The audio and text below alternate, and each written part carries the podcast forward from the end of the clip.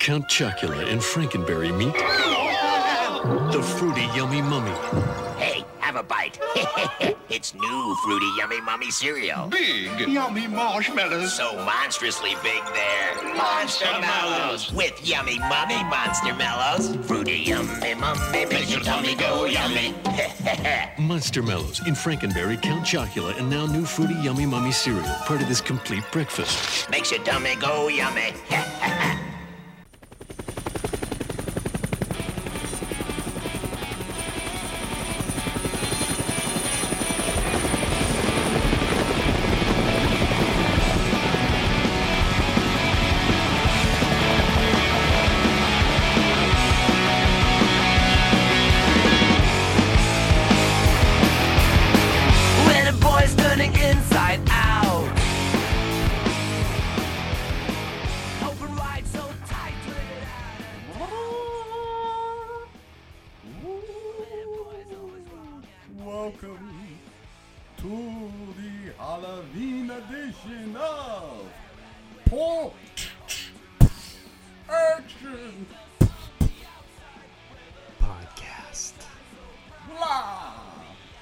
Welcome, my creatures of the night.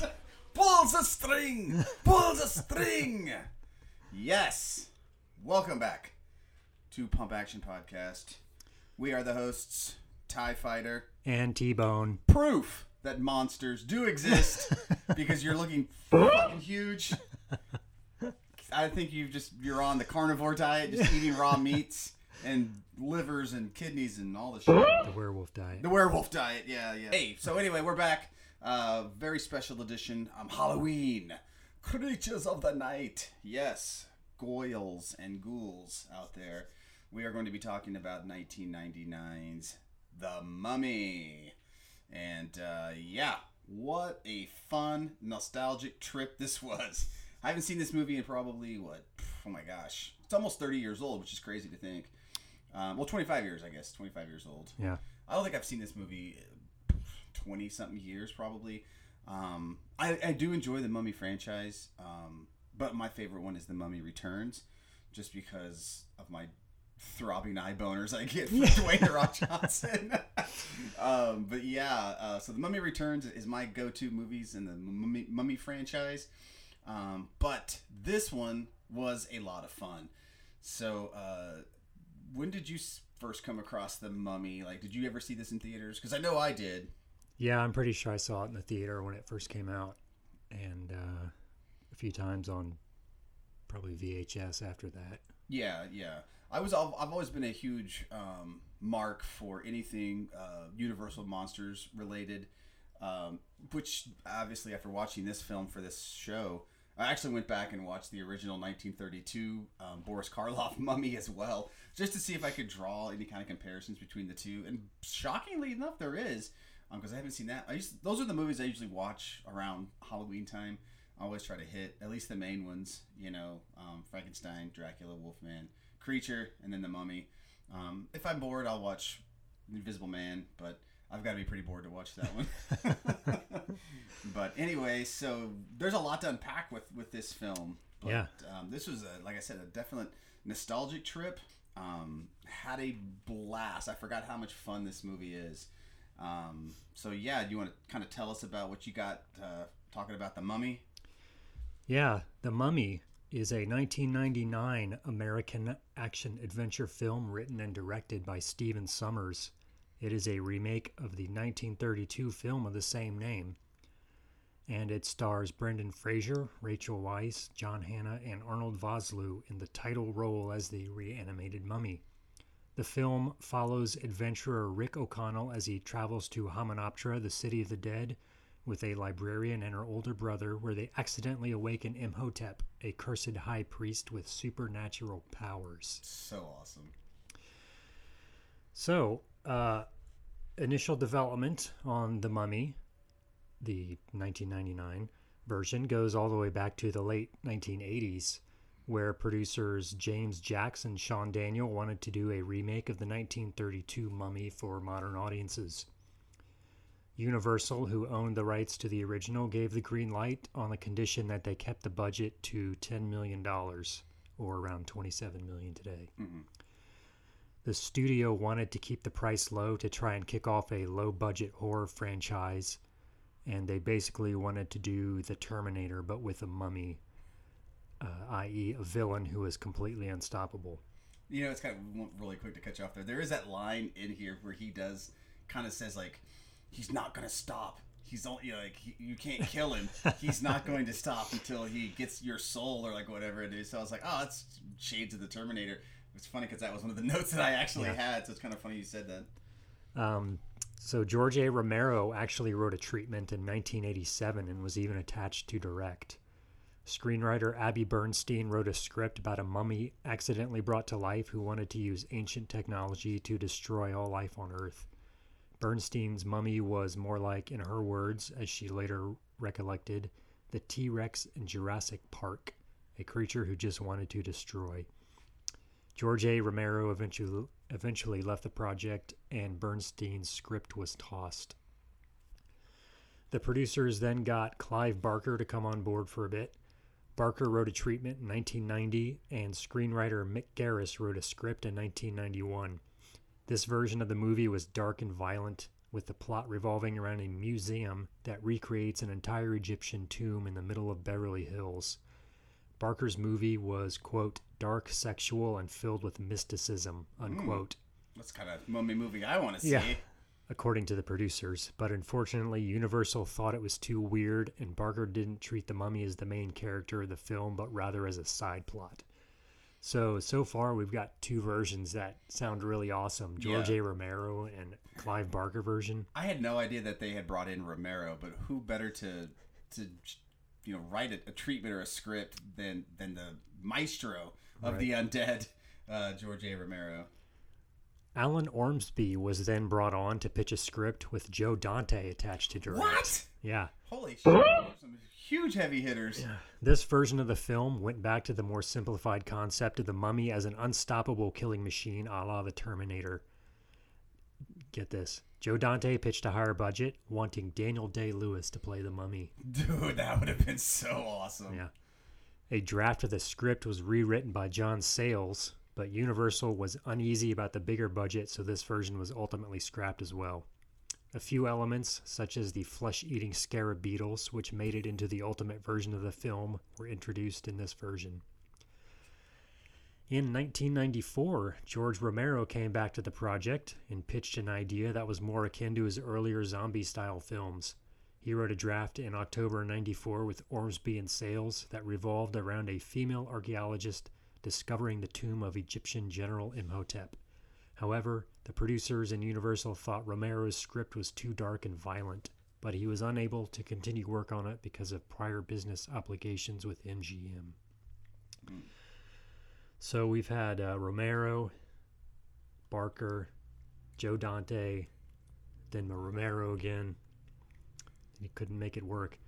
That is unbelievable. Yeah. Those three guys just uh, together. Like, Mick Garris, who was previously working with Clive Barker, was brought back again to do an entirely new script, which was a period piece rife with Egyptian art inspired Art Deco.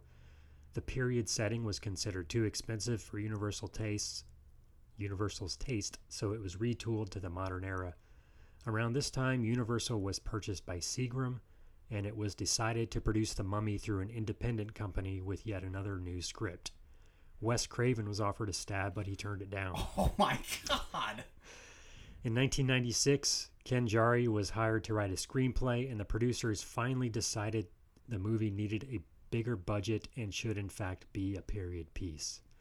So, for 10 years, they've been Kicking it around. uh, saying no on a big budget period piece with all these huge directors and writers, and finally they're like, well, okay. Let's just do a big budget CGI fest with a huge director. So- big budget. Stephen Sommers contacted the producers in 1997 and pitched his idea for an Indiana Jones like adventure that was not a remake of the original, but more of a romantic adventure with horror elements and a fast, mean, and scary mummy.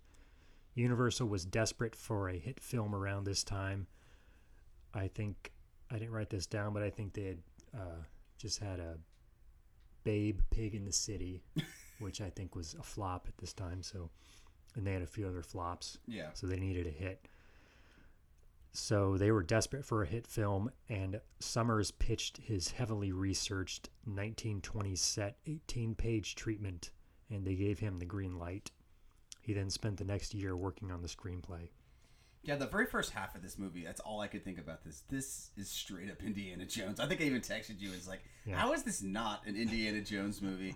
Because it has all of those elements in it, even like the, the 1930. Well, I think this is set in 32 or 33, I think. Um, and I was always wondered, like, why is um, these mummy films like always kind of like um, set in that time period?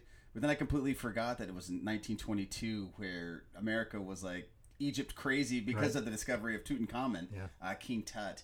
And so everybody was like mummy crazy um, at that time, which only makes sense of why you would set it during that time. And that's But- when the original was. and that's when the original was, yeah. and that totally. was contemporary, contemporaneously set or whatever. yeah for the time period Yeah. for sure.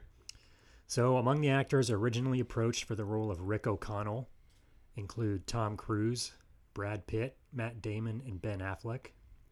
But they all either turned it down or couldn't do it due to scheduling issues.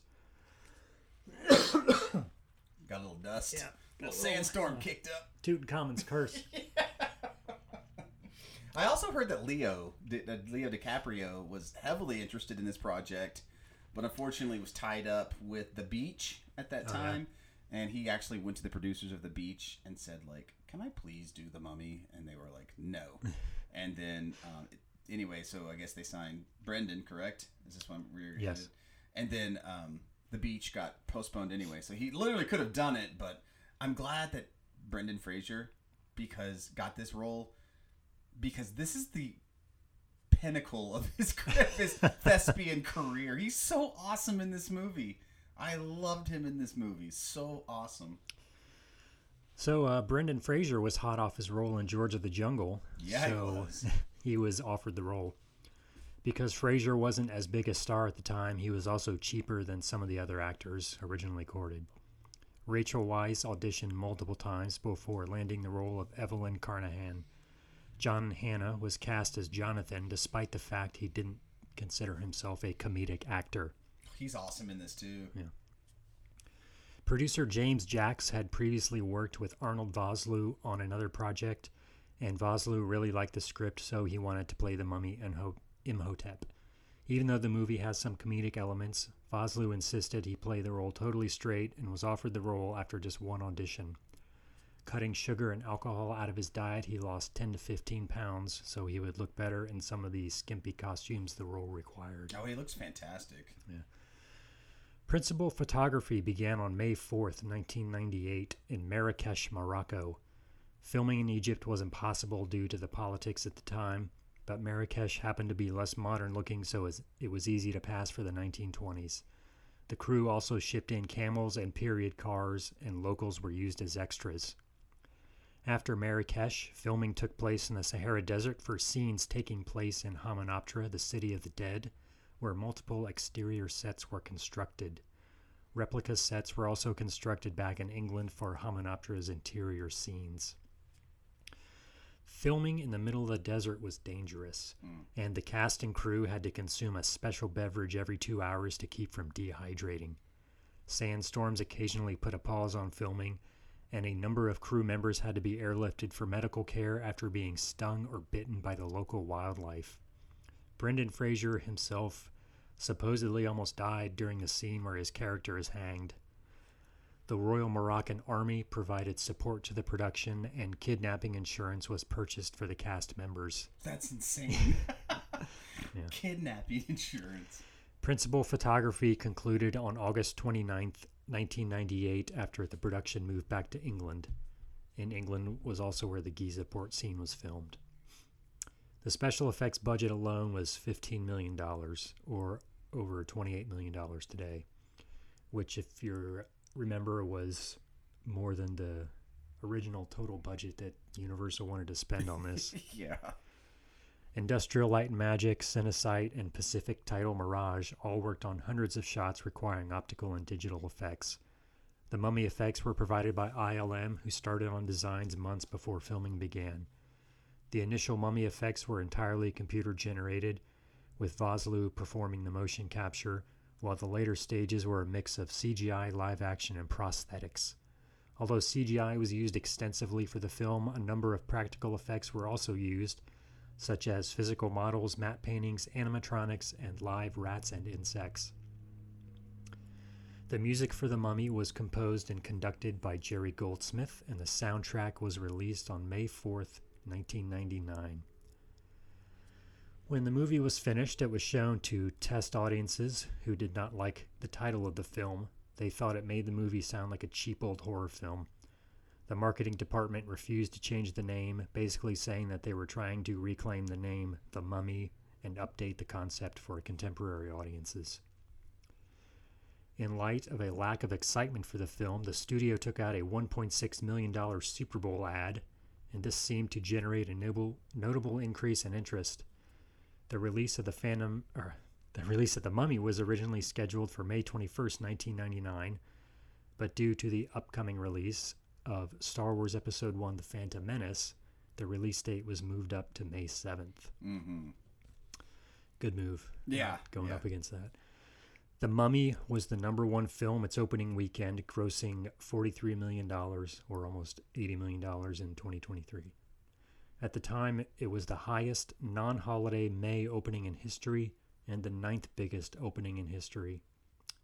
As soon as The Phantom Menace was released, The Mummy dropped to second place, but it ended up grossing 155 million domestically and 261 million internationally for a total worldwide gross of 416 million dollars or over 760 million dollars today. It was the sixth highest grossing film in the world in 1999 behind and this is what we're talking about mm-hmm. 1999 being a stacked year for movies. Yes. Sixth place behind Phantom Menace, The Sixth Sense, Toy Story 2, The Matrix, and Disney's Tarzan. Jeez. Yeah, there's so many movies that came out in 99. It is absolutely ridiculous. yeah. Despite that, it did receive mixed reviews from critics. It currently holds a rating of 60% on Rotten Tomatoes and a 48 out of 100 on Metacritic. Cinema Score grades it a B on an A to F scale. Roger Ebert gave the film a positive re- review, as did Entertainment Weekly and the New York Times. Other reviews said the film felt like a forced Indiana Jones ripoff. The special effects and acting were generally praised, although some criticized some of the stereotypical Arab characters. It received an Academy Award nomination for Best Sound. Hmm, did not know that. Did not win, though. It received numerous other nominations from major awards such as the British Academy Film Awards, the Blockbuster Entertainment Awards, MTV Film and TV Awards, and the Saturn Awards. Jerry Goldsmith won for Best Soundtrack from the BMI Film and TV Awards, and the Saturn Awards gave it Best Special Effects. Besting the Phantom Menace. yeah, I'm surprised it didn't at least get nominated for an Oscar for special effects. Yeah, me too. I can't imagine what the other, maybe Sixth Sense, Matrix probably. Matrix. Yeah, that's got to be the win because that was one of the game changer CGI films of the time. Uh, let's see here. The Mummy was released on VHS and DVD in September of 1999. It was a huge success in the home market, selling 7 million VHS tapes, making it the year's best selling live action VHS. And it sold 1 million DVDs, making it the second best selling DVD of the year after The Matrix. These numbers help Universal gross over $1 billion in home video sales in 1999. I tried to do some quick math a little while ago, and um, you know, new new VHSs around this time sold for like around twenty bucks maybe, Yeah. and DVDs too, twenty to thirty bucks. So, I mean, that's a couple hundred million dollars just for this one movie Yeah. for Universal yeah. out of their billion dollar gross. So, huge Yeah. in home market sales. A two disc DVD was released on April 24th, 2001, and the Blu ray came out in 2008. A 4K Ultra HD was released in 2017. Which version did you just watch? I have the 4K version. Does do the special effects? You know, that's one of my notes that I have. If, if you want to get into it, Um, I, I will say that um, this is definitely this film is, is a product of its time. It's a very 90s special effects It is film. very, you know, um, yeah, heavily CGI, um, uh, d- you know, dependent film. But um, other than like the really cheesy opening scene of like um, ancient Egypt, uh, it looks like a complete like a video game. Like uh, just the way they have the scenes set up. And I'm glad they opened the movie that way. But everything after that gets better and still kind of holds up. Um, the only one that I feel that was like very cheesy was, um, of course, the uh, the scarab beetles. Uh, if, if you hated the red ant scene in Indiana Jones and the Kingdom of the Crystal Skull, then you, you would really hate the grandfather of that CGI um, abortion, uh, the scarab beetles. Um, they're ridiculous. Um, there is a funny scene though, like where um, one of the scarab beetles, like, and I put my note, put it in my notes too, like he's like peeling off these scarabs off the wall that the warden is, and he breaks one, and there's like a live beetle inside of it, but he doesn't know that it's alive, so he dro- drops to the ground, and then it enters his boot, like through his boot, and then it like goes into his skin, and he's like trying to rip his shirt off, and it looks like Jerry Mouse, you know, like under the rug or under the carpet, Yeah. like that little ball like going Yeah. up, and then it like you know goes into his brain like Wrath of Khan style, and like drives him crazy, and he runs his head into the wall. So there are some little scenes like that that are like ooh, like cringe inducing, Yeah. uh, because it looks so cartoony. But everything else, like I thought, stood up pretty good. The mummy effects were pretty awesome. Um, the deadites sort of at the end, which is kind of one of my notes. I Was like, um, you know, Brendan Fraser reminds me of sort of like an Errol Flynn, Indiana Jones, you know, Bruce Campbell, Ash type hero. Um, and I don't know, like when he's fighting like all of the undead at the end, um, which is a fantastic. The, the finale of this film is awesome. The third act is great, but it's kind of very Jason of the and the Argonauts um, with the skeletons. Um, the old Ray Harryhausen film. Like I just there's like a lot of really cool scenes in it. Those still hold up to me. I, I feel the Imhotep um, sand where he like turns into sand is pretty Yeah. cool. Where he opens his mouth and like all that stuff. I mean, it's gonna look cartoony just because of the it's the nature of the beast, but it doesn't look anything you know hokey, hokier than it does today. you know, I mean, Yeah. you look at any Marvel movie. To me, it's just like a cartoon too. Yeah. You know, I don't know. It's just something your brain real recognizes that it's not real, and it you know I don't know. It takes me out of the film, but. Um, for the most part, I thought it held up. I can overlook it because it was, like I said, it's a product of its time Right. just like Jurassic Park. It's one of the greatest movies ever. And you look at the effects today, and you're just like, really? Like we were like, I mean, I remember just being completely mind blown sitting Right. watching Jurassic Park, and now you look at it today, and you're just like, God, it looks awful. You know what I mean? But at the time, we'd never seen anything like that. And to me, like this is sort of like the end or the beginning of the end of like you know heavy special effects you know dependent films like where they really depended on that it's kind of the beginning of that the matrix and in this film too i think so So the success of The Mummy led to a sequel in 2001 titled The Mummy Returns and a second sequel in 2008, The Mummy Tomb of the Dragon Emperor. An animated TV show called The Mummy ran for two seasons, and a prequel spin off film titled The Scorpion King was released in 2002. The Scorpion King itself led to a five film franchise over the next 16 years, with an untitled reboot currently in the works as of 2023. please tell me the rock is attached I don't know. yeah. A number of video games have been produced based on both the films and animated series, and three Universal Studios theme parks around the world have a mummy themed roller coaster. that's awesome Between 2001 and 2008, a number of comic books based on the franchise were released as well, expanding on the lore and mythology. I think they do some mummy stuff around Halloween too at Universal. At Universal. As many as three more mummy films were in talks after the 2008 installment, but the mainline mummy franchise was eventually canceled in favor of a reboot in 2017 starring Tom Cruise. yeah i never saw that did you see that I did. The the 2017 Mummy was a box office failure. So any future films of in that era of the franchise were canceled, and as of 2023, there don't seem to be any hard plans for future Mummy movies. Um, yeah, I saw it a couple years ago, and I heard it was awful, Uh-huh. and I watched it thinking it was going to be awful, but it was okay. Really? I mean, yeah, I- I, never saw it. Like I, I, thought it was entertaining. Yeah. If it's got a mummy in it, like it's got to be okay, right? Like Yeah. I can't think of a mummy film that I just absolutely hated. You know, I don't know. That's just me though. Yeah, I didn't hate it. I thought it was okay. I need to see it. I need to see it.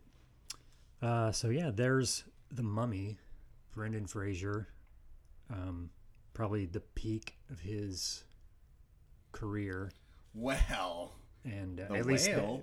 but um, well, the peak of his uh, pre-comeback per- career or whatever his first career. Yeah. yeah.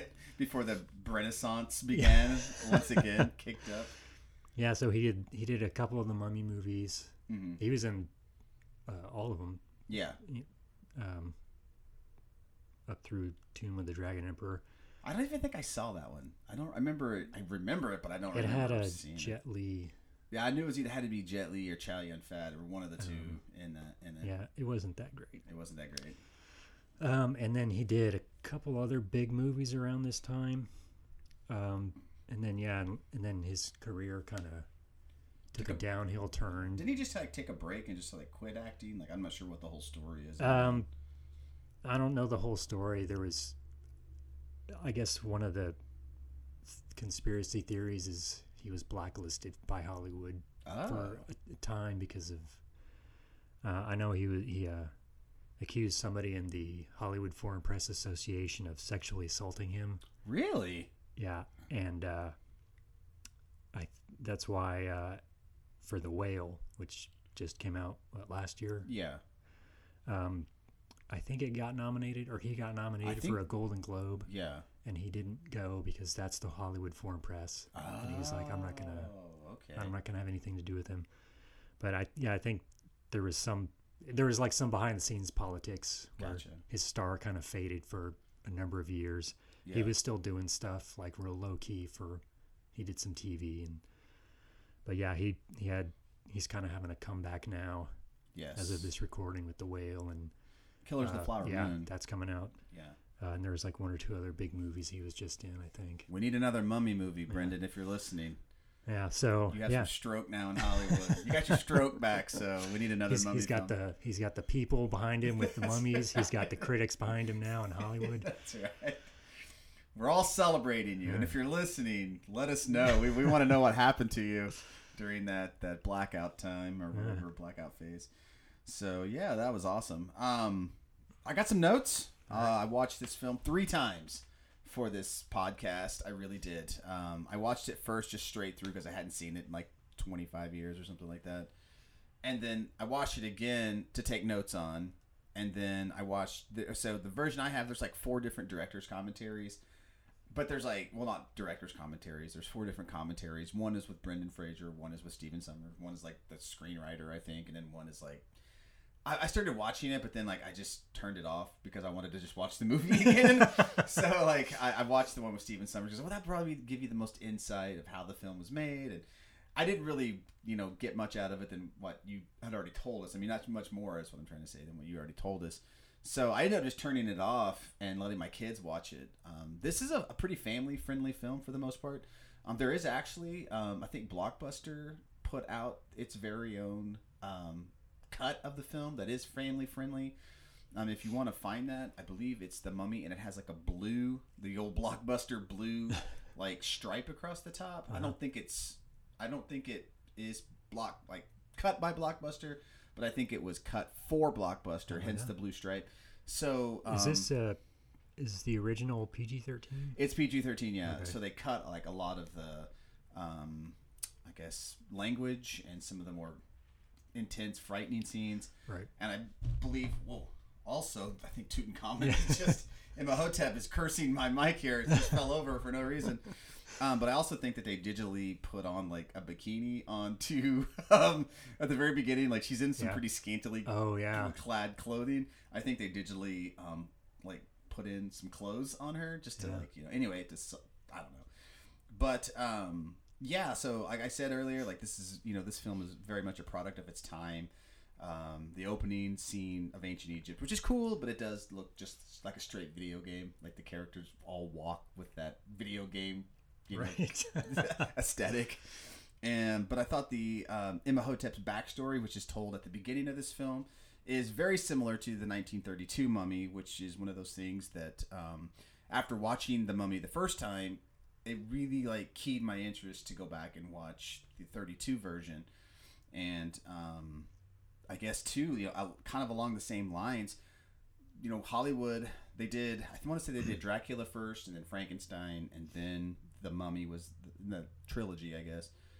And same thing sort of happened in Hollywood because you also had the other monster movies come out during this time frame as well. I think it was like a five year period. You have Francis Ford Coppola's um, Bram Stoker's Dracula with Gary Oldman, and then you have um, Mary Shelley's Frankenstein with De Niro, and then you had this one, um, but this one is completely you know different than those two because what you said is this is more of like an action adventure film, but um, the backstory that they tell at the beginning of this is very similar to the backstory that is told in the 32 Mummy, which is like the big reveal at the end of him sort of falling in love and um, you know his so the story is, is like he, he's in love with this mistress and they can't be together.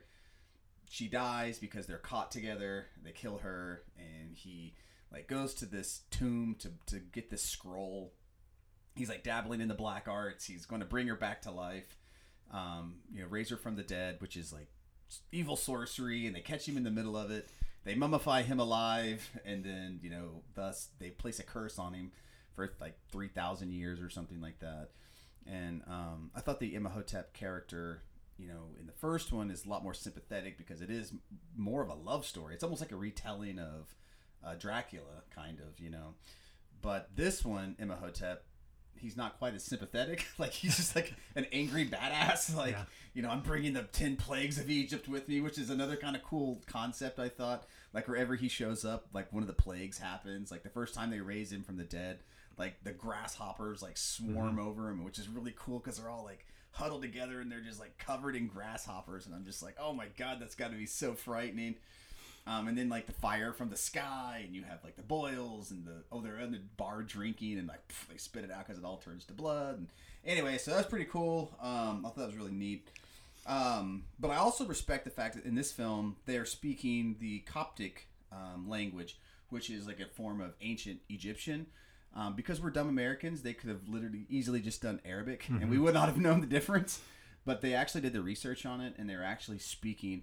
I mean, the original language that they spoke obviously is a dead language, um, but they went back as far as they possibly could and found ancient Egypt, which is Coptic, you know, close as they could come, and um, spoke that. So all the words that Imhotep speaks is, is you know ancient Egyptian, and also a lot of the hieroglyphics used as well. You know, it's like with those things like Lord of the Rings, all those tiny little details that nobody is going to notice or care about. Um, but those were like actual, you know, they, they hired somebody like an Egyptologist or whatever to go back and like they wanted to use like actual real, you know, Egyptian hieroglyphics um, for like the books and the walls and all the stuff. So I thought that was pretty cool too. Um, and I put on here if you thought the fire ants in Indy was ridiculous, then you haven't seen the scarab beetles in the mummy. Um, they're they're used a lot, so they wanted to get the a lot of use out of that Yeah. that model, I guess. They show up like four times. Like the first time they're dumped in Imhotep's um, sarcophagus as they're buried him alive, and then they show up like where he's like um, the warden is like taking like scraping him off the walls. John Hannah's character also gets one in his skin. they unleash them from a, like a like a tomb, and there's like that's where it's like the Indiana Jones, you know, um, red ant scene. They're just like swarming and like going all over the place. So like I said, I thought that was kind of funny. And another gag that they kept going back to too. I don't know if it was just like a 20s thing, but like striking the match on each other's faces. like I don't know why. I like counted. They did it like five times in this movie, and I wasn't sure if it's like for comedic effect because like Brendan Fraser's always like striking a match off one of the dude's faces. And then at the very end, where he's gonna light this stick of dynamite, he like looks around. There's like nobody to strike the match off on his face, and so he like strikes it off on his own face.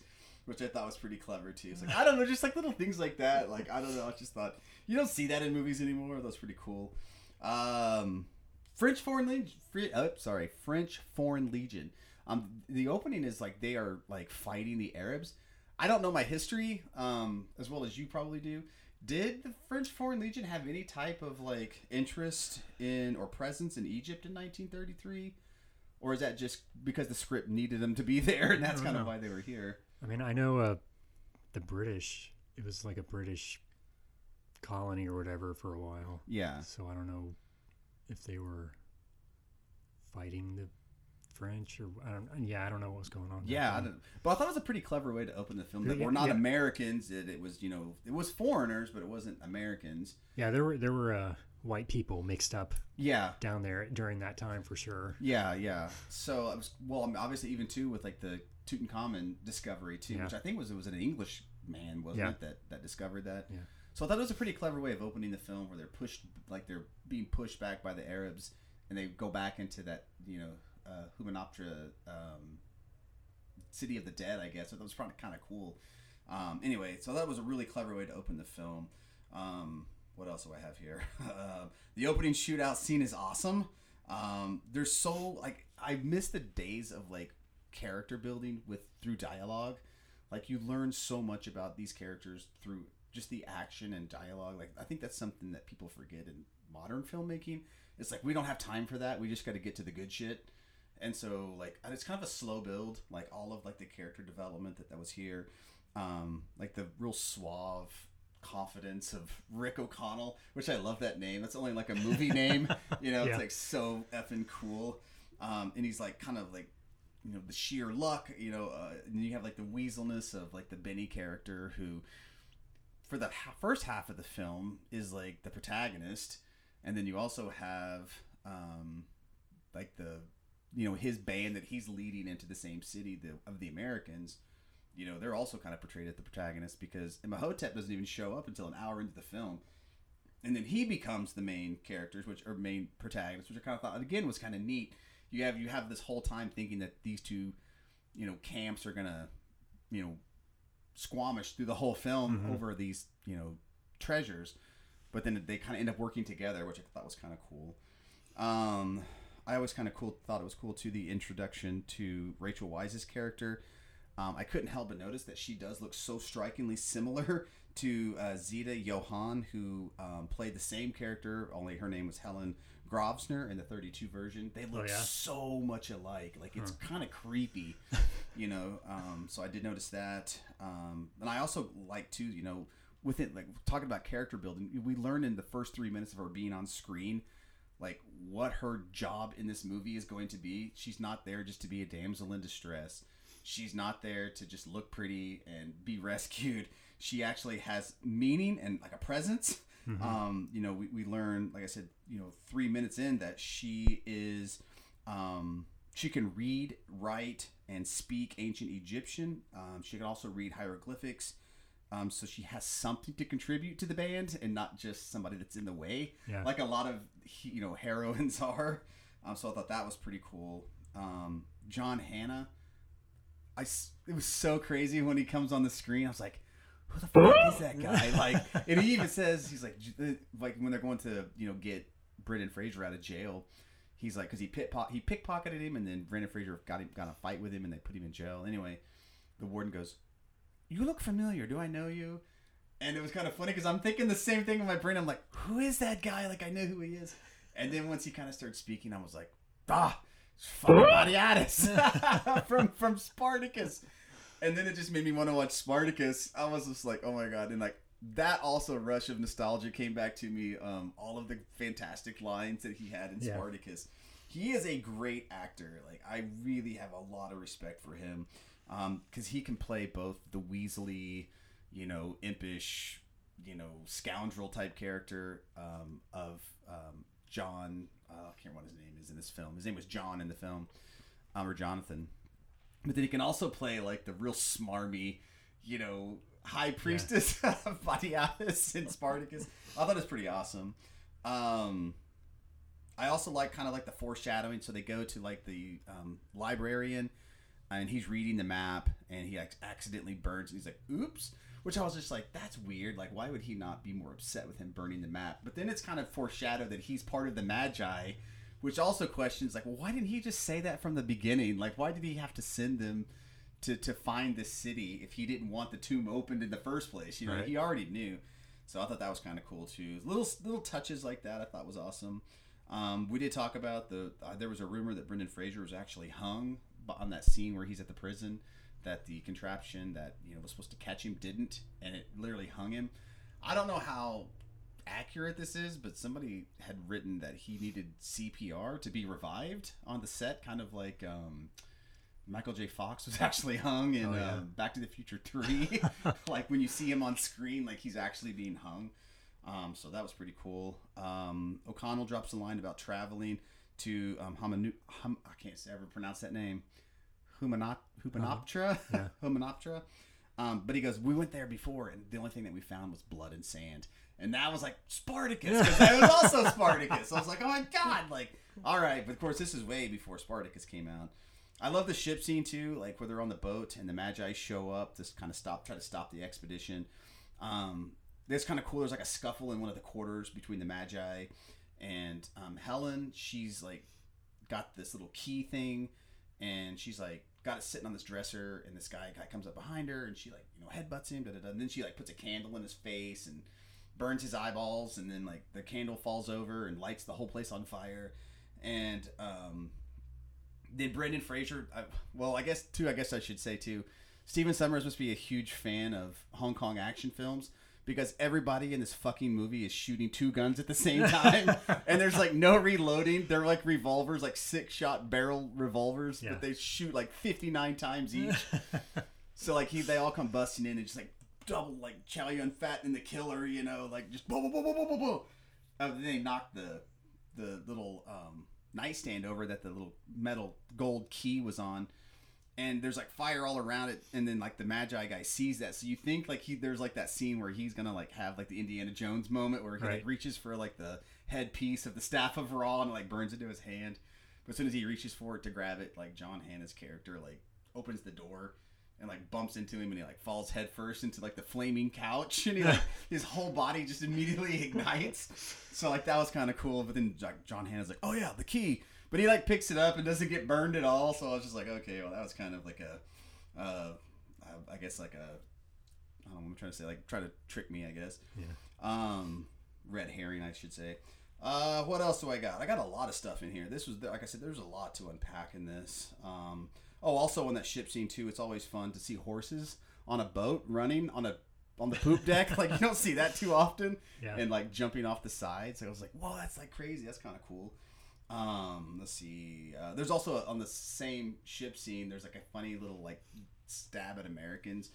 So like there's like an american group that's also going to hamanuptra hamanoptera to like look for treasure but it's being led by benny the guy from the beginning of the film that kind of was also there when rick o'connell was there. And um, they're like in the shootout with the magi. And of course there's like six of them. They're all like wearing like cowboy hats and like or fedoras like indiana jones. They each have like the double fisted like the double guns.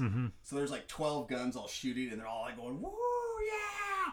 And they're just like blasting like just you know aimlessly just shooting and john hannah like walks out and he like sees it and he goes Americans. So I was just like, like Americans' love of like guns and like explosions. Of course, I thought was kind of funny too. I couldn't help but kind of giggle at that.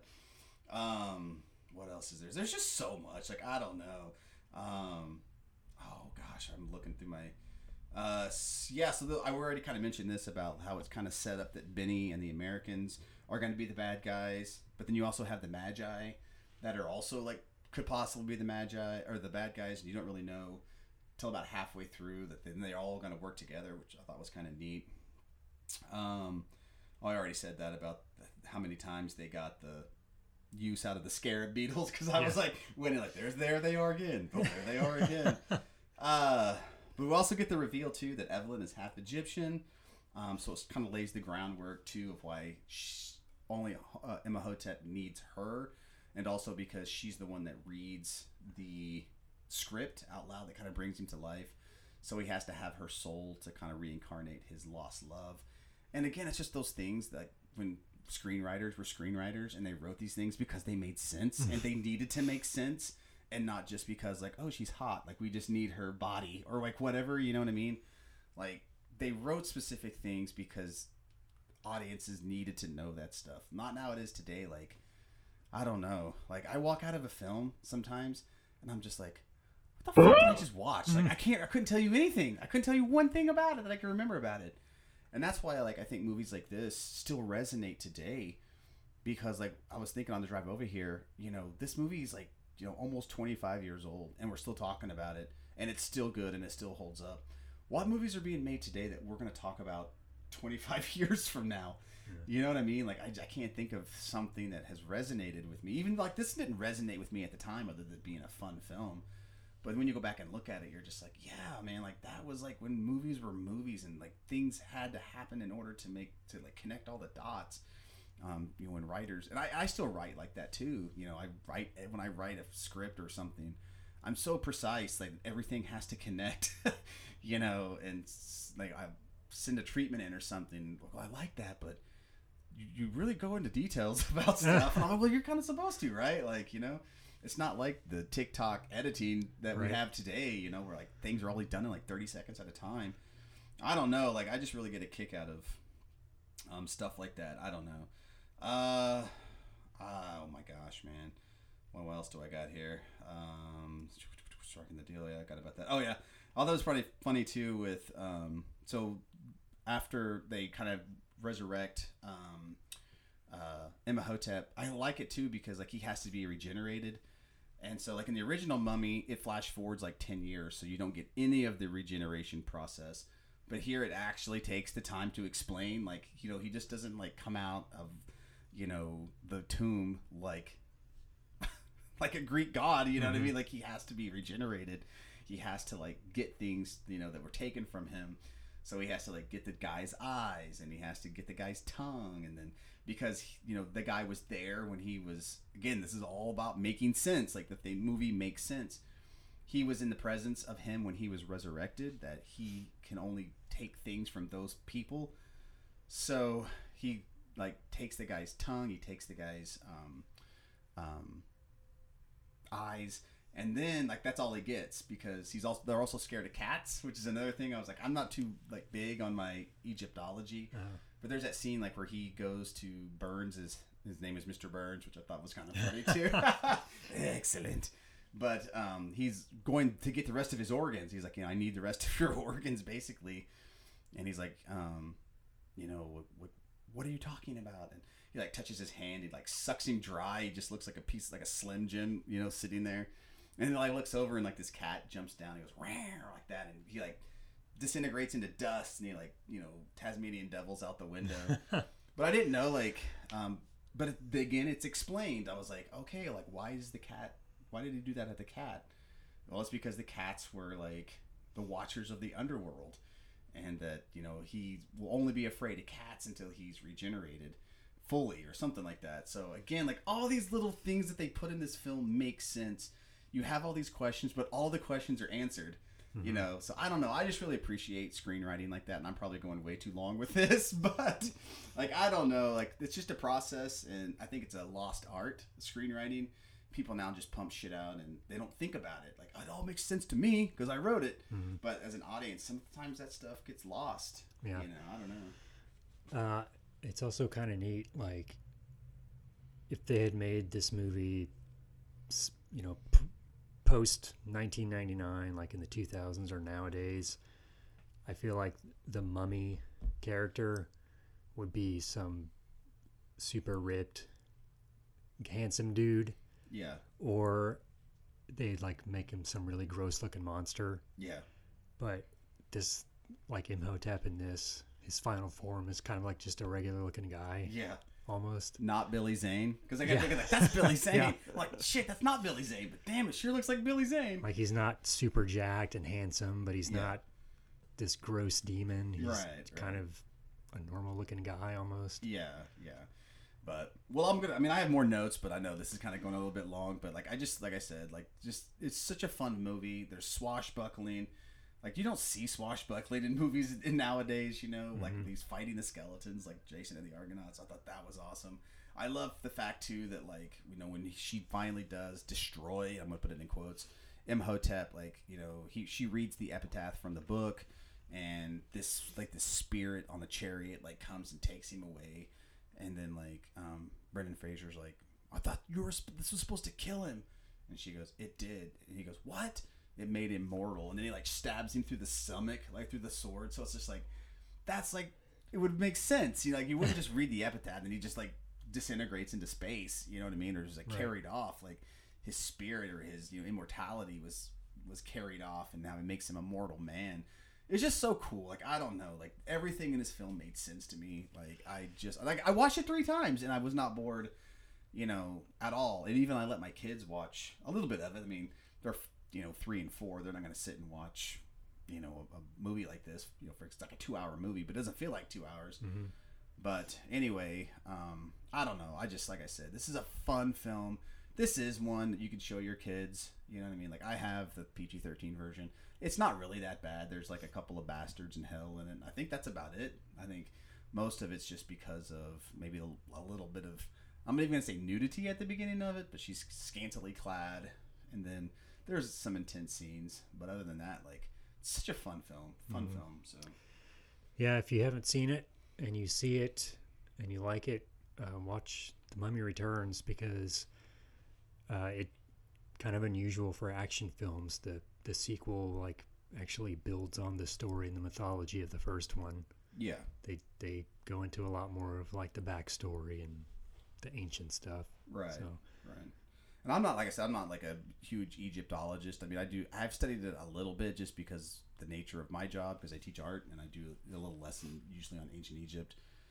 But it certainly piqued my interest in wanting to learn more. You know what I mean? So, speaking of learning more, I want to. You know, we here at Pump Action are very interested in um, all facets of, of you know, um you know, improving our bodies. And, and I'm going to hit you with a little fact. okay. Did you know that we can credit the ancient Egyptians for creating the very first form of weightlifting?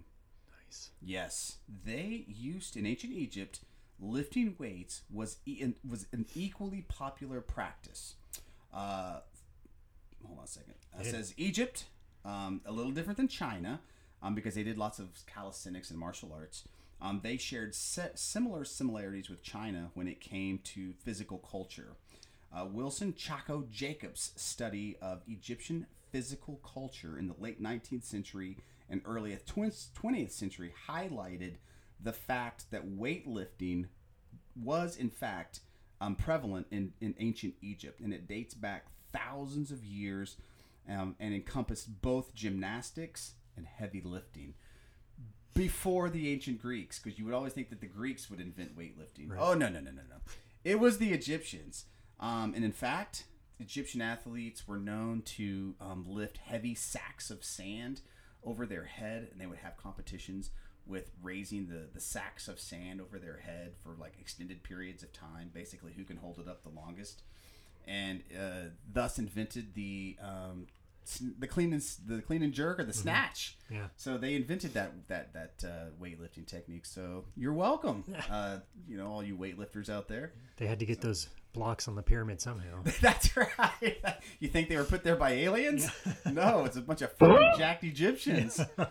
yeah, stacking Bunch- those stones. bunch of gym bros. yeah, a bunch of gym rats. That's right. All dusty and sandy. Yeah. So, um, do you have a top ten list? I was going to ask you because I have some. Go go for it. Okay, well, I actually have the Brendan Fraser workout. Now, um, if you have not um, seen The Mummy, he's probably not in the best shape. We don't really know what kind of shape he was in because he's in khakis the whole time. Um, but before this movie, he was in a movie called George of the Jungle, and he was taut in that film. He, Sinewy. sinewy. Oh, he was hot. Uh, and uh, I, I, I'm going to tell you his workout for um, George of the Jungle. Uh, first of all, we're going to start with his diet. Um, his diet plan was um, high protein, no carbs. This is 90, what, seven, I believe? Before keto, he was eating a keto style diet. There was actually a funny story that I remember him telling about like his diet for George of the Jungle because he was not eating any carbs. When I say zero carbs, like he was on just like meat and salt and water and that was it. He said that like he couldn't his brain was like he couldn't put two and two together. And he said that he was like at an ATM machine and he couldn't remember his pin and he just like flipped out and just started like beating the shit out of the ATM machine because but that was like, you know, I think that was probably the height of his, you know, um, what is it, the uh, Rat Pack uh, or Brat Pack era. But anyway, here's his workout. Um, Monday, Tuesday, or Monday, he was doing chest day and hiking. Um, Tuesday, he did arm day and swimming. Wednesday was back day and parkour, which I, you know, um, I know I never even thought about parkour being as, as a cardio activity. Thursday was shoulder day, and he also did a little bit of mixed martial arts, which I don't think they call it mixed martial arts back then. I think it was just martial arts. Um, and he did leg day on Friday, um, and then he also did some running. Um, cardio was on Saturday, and then he rested, no weightlifting. Um, he tried to do at least 10,000 steps, and then Sunday he also did more 10,000 steps. Um, I actually have his workout. It's actually a pretty solid workout. Um, his chest, he did uh, bench press. Um, he, he does the old um, 15, 12, 10, um, 8 reps. He does um, incline, dumbbell press. Uh, where am I at here? Sorry about that. He also did um, the fly machine, three sets of 10. He did the hex press, uh, three sets of 10. He did weighted dips, and he does incline cable flies. And then for cardio, he did the hiking. Um, this is whether this is in the morning or at night. It's always time to get out there and hike, and that is a quote from Brendan Fraser. Uh, it says, "Start slow, but work your way up to three miles of hiking if you really want to get in George of the Jungle shape." And that is a quote, my friends, from um, from Brendan Fraser himself. Um, he also does the arm workout. Um, he did uh, preacher curls, uh, skull crushers. He did alternating seated or alternating dumbbell curls. Um, he did overhead tricep extensions with dumbbells, um, hammer curls, cable kickbacks, and then he says he swam on those days as well. His back workout, he did deadlifts, and again, it's the old 15, 12, 10, or 15, 12, 8, 10, 8, sorry. Uh, he did wide grip lateral pull downs, some chin ups, um, single arm hammer strength rows, some shrugs to work those traps. Uh, he also did straight arm cable pull downs, and then he did parkour, which I would like to see Brendan Fraser out there doing some, you know, um, high intensity uh, playgrounding. Makes sense for Tarzan. Yeah, it, it, it kind of does. Uh, shoulders, he did overhead press. He did dumbbell f- shoulder flies, some uh, light seated dumbbell front raises just to get that burn. Uh, single arm dumbbell snatches, um, barbell hang cleans, and he did some kettlebell swings as well. Um, leg day uh, was back squats. He did leg press, some seated calf raises, uh, straight leg deadlift. Um, some of us call that the Romanian deadlift. Uh, hamstring curls. He did leg extensions, and then he did some running. And then, like I said, he did 10,000 steps, whether it was running and walking on the weekends. So, if you are interested in getting into uh, your George of the Jungle shape, uh, there you go. So, the Brendan Fraser workout. Good. Looks like you've been doing the Jeremy Renner workout, by the way. It does smell a little bit like smoke in here. so, anyway, but yeah, I think that's pretty much all I have for the mummy. I, I could really talk about this longer, but I think we're almost at an hour, and this is probably one of the longest ones that we've done. but like I said, this was a lot of fun. And I do have a present for you. Oh boy, Um, more yeah. presents. More presents. I, I, I know you're down a little down in the dumps. Um, well, the the abysmal downloads of Time Barbarians and Time. I know it was kind of pressing on you. We didn't get the numbers that we normally get on those ep- on that episode, but it's gonna get better. I promise. So in order to cheer you up, I figured I'd bring you something that you just you desperately needed to add to your uh, pantheon of um, you know heavy metal '80s heroes. I have for you the Frank Stallone figure. this is an actual Frank Stallone figure. No. I, yes. From Jakks, I Jakks, believe. Jakks Um, Pacific. Jakks Pacific. I think they did a line of Rocky Four or Rocky figures. yeah. And for some reason, as I don't remember Frank Stallone being in the Rockies, other than I think he was one of the trash can singers, the Take Me Back singers. That's all I can remember him being. Yeah. But I don't know if that's the character, but there you go. And you can add him now to your other Stallone brother. What does that say? South Philly High. Philly High. See what he looks like under here. Is he ripped? Is he ripped? It's pretty jacked. He's pretty jacked. Yeah, he's got that, that gray, that tight gray shirt on. Yeah. Let's put him over there with the uh, the Bruce Lee. now we got Lee. two podcast mascots. Yeah, that's right. Look at the face and the hair on that guy. Like I, I think it was Mag, MAGA hat, um, not included because I looked for the MAGA hat, unfortunately, but he didn't come with it. But anyway, so yeah, so hopefully that'll cheer you up. Yeah, and, thanks. And, uh, You got a little pantheon going over there. now. Yeah, but I knew you had the the Rambo Oh yeah. Somewhere. And I definitely think you needed to add an, the real the real Stallone brother, the real moneymaker in the Yeah. family, Frank. So anyway, but yeah, so I guess that's gonna wrap it up for the Mummy. Um, do you want to do another Halloween one? Because this is kind of fun. Um, we we talked about maybe the Crow, uh, doing Brandon Lee, the Crow. Yeah, we can do another one. Yeah, so um, maybe in a couple of weeks we'll have another one out. If not, then um, we've got lots. I've got a bunch like that we've recorded that I haven't released yet. So I'm working on it. And there's more time bandits and I keep saying time bandits, time barbarians in time. Um, I keep saying time bandits, but I'm built like that guy, Randall. and anyway, um, but yeah, so we've got more coming out. Um, check us out uh, for any kind of news and updates and, and special releases uh, via our Instagram page. We are over at Pump Action underscore podcast. Um, I also do Skoden underscore cinema. Yeah, so you can find us there. Drop some um, ideas. Somebody wanted us to do Predator. Um, I feel Predator is a perfect action film, but I also feel that Predator has been done to death. so I was trying to pick something that hasn't been done to death, fresh take, so to speak. But um, yeah, keep them coming. I, I got I got that suggestion, and maybe Predator was definitely one I will do down the line. Um, but I don't know. I'm gonna try to focus on the films that we have as much as everyone is Predator. We all know how awesome Predator is.